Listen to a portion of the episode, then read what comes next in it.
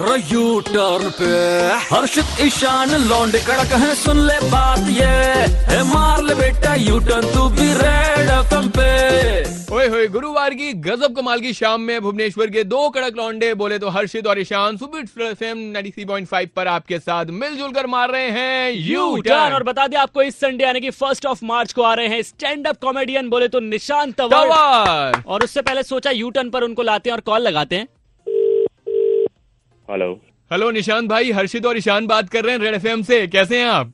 अरे क्या हाल चाल? हम तो एकदम मज़े में भाई वैसे आप संडे को आ रहे हैं तो हमने सोचा उससे पहले यू टर्न पर आपको ले आते हैं। बहुत ही बढ़िया। मैं भी तैयार हूँ यूटर्न लेने के लिए। अरे क्या बात है। आप तो कार वार चलाते रहते हो तो उसमें कार में बहुत लोगों की ले रहे हो वैसे तो आप ऑलरेडी यूटर्न यूटर्न तेरा भाई लेगा। बहुत अच्छी बात है। भाई हम आपसे जानना चाहेंगे कि आप कई सारे शहरों में परफॉर्म करते हैं लेकिन आपको भुवनेश्वर में सबसे अलग क्या लगता है क्या खास लगता है? यार अब इंटरनेट आने के बाद ऑडियंस में तो ऑनेस्टली ना बहुत ज़्यादा फ़र्क रहा नहीं है। क्योंकि ऑडियंस ने यूट्यूब पे जो देख रखा है, वो हर जगह देख रखा है। पर जो अलग लगता है, वो शहर हमारी तरफ़ से अलग लगता है। कि यार, भुवनेश्वर जा रहा हूँ तो वहाँ पे ये खाऊँगा।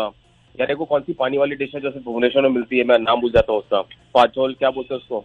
एक तो हाँ वो पोखारो भात बोलते हैं एक को। वो खारो भात वो भुवनेश्वर जाके वो करना होता है अपने को बार अरे बिल्कुल ट्राई कीजिएगा लेकिन जब सामने से लाफ नहीं आता भाई तो क्या लगता है? अंतरात्मा क्या कहती है? आज बोल डालो बिंदास। यार ये ना पहले होता था हाँ। जब शुरू किया था ना तब होता था।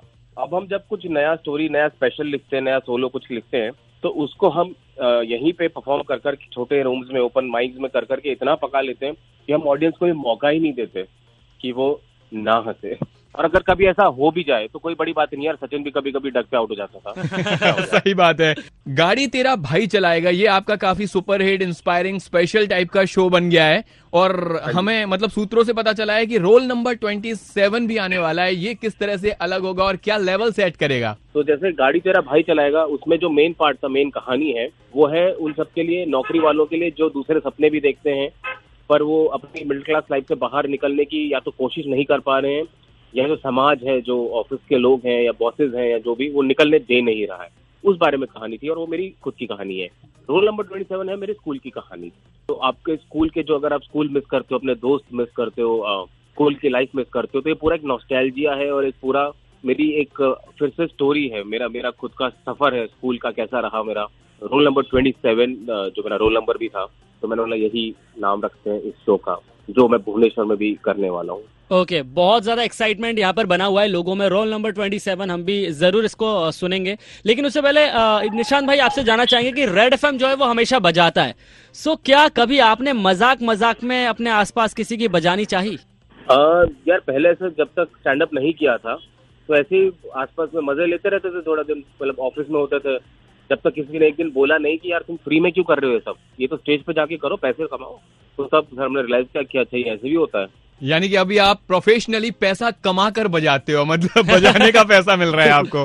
हाँ यही समझ लो। अच्छा आप अपना कॉम्पिटिटर स्टैंड अप कॉमेडियन किसे मानते हो? नहीं यार कंपटीशन तो किसी को नहीं मानते दोस्त हैं सारे। कॉमेडी में जितने लोग हैं ज़्यादातर जिनसे बातचीत होती है उठना बैठना होता है साथ में परफॉर्म करते हैं सब दोस्त हैं। सबसे अच्छा स्टैंड अप कॉमेडियन दोस्त कौन है आपका? मेरा सबसे जितने लोग मुझे फॉलो करते हैं तो उनको पता है सबसे क्लोज है वो मैं जाकिर से हूँ। हम्म, वो मुझे कॉमेडियन भी अच्छा लगता है और इंसान भी बहुत अच्छा लगता है। हम्म। बहुत पसंद है। क्या बात है। सो निशांत भाई हम सबसे पूछते हैं और आपसे भी पूछना चाहेंगे आपकी लाइफ का यू टर्न क्या रहा? लाइफ का यू टर्न यार वो मोमेंट था मेरे ख्याल से अगर मैं पूरी लाइफ को देखूँ अभी तक असेस करूँ और एक यू टर्न एक निकालना चाहूँ मुझे ऐसा लगता है कि लाइफ इतनी बड़ी होती है, लंबी होती है कि यू टर्न बहुत सारे होते हैं।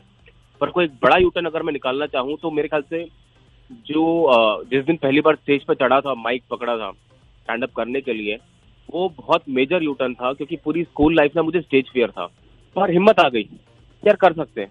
अंदर का डर चला गया। वो बहुत बड़ा यू टर्न था। सच कहूँ तो बहुत ही इंस्पिरेशनल यूटर्न था भाई आपका, लेकिन आप भुवनेश्वर की जनता को क्या मैसेज देना चाहोगे, जो आपका संडे को शो होने वाला है उसके लिए? भुवनेश्वर की जनता को बोलना चाहूँगा जय जगन्नाथ।